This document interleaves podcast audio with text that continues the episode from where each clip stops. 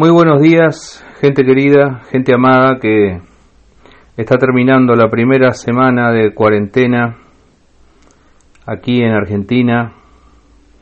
Reflexiones del día 7 de esta cuarentena, jueves 26 de marzo de 2020. Hoy comparto con ustedes paz que gobierna los corazones. Dice así la carta a los colosenses en el capítulo 3, versículo 15. Y la paz de Dios gobierne en vuestros corazones, a la que asimismo fuisteis llamados en un solo cuerpo, y sed agradecidos. La reflexión de hoy es simple y sencilla, probablemente más breve que las anteriores, terminamos la primera semana de cuarentena con una última palabra sobre la paz.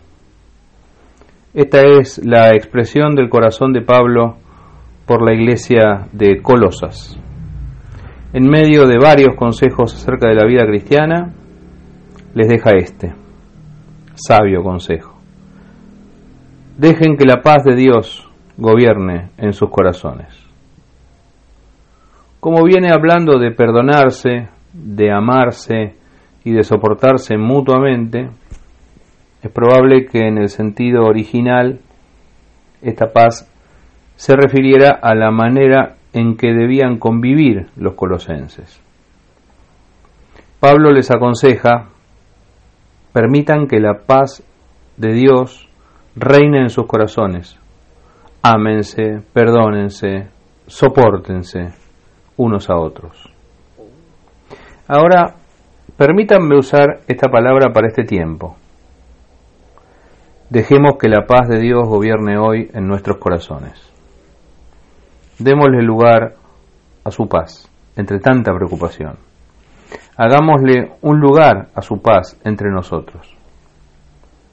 En todos los países y en todas las organizaciones humanas, el que gobierna tiene el control.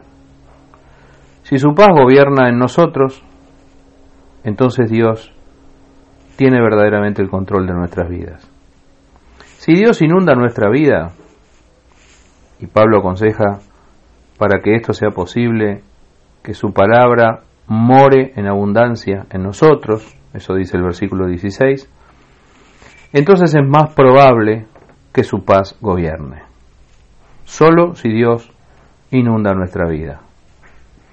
Mi oración hoy es que la paz de Dios gobierne en tu vida, en tu casa y en tu familia. Si querés unirte a esa oración y hacerla tuya, podés orar diciéndole, Señor Jesús, te ruego que tu paz gobierne en mi corazón. Confieso mi debilidad y deseo que hoy tomes el control de mi vida, de mi mente y de mis emociones. Amén. Bendecido séptimo día de cuarentena y contando.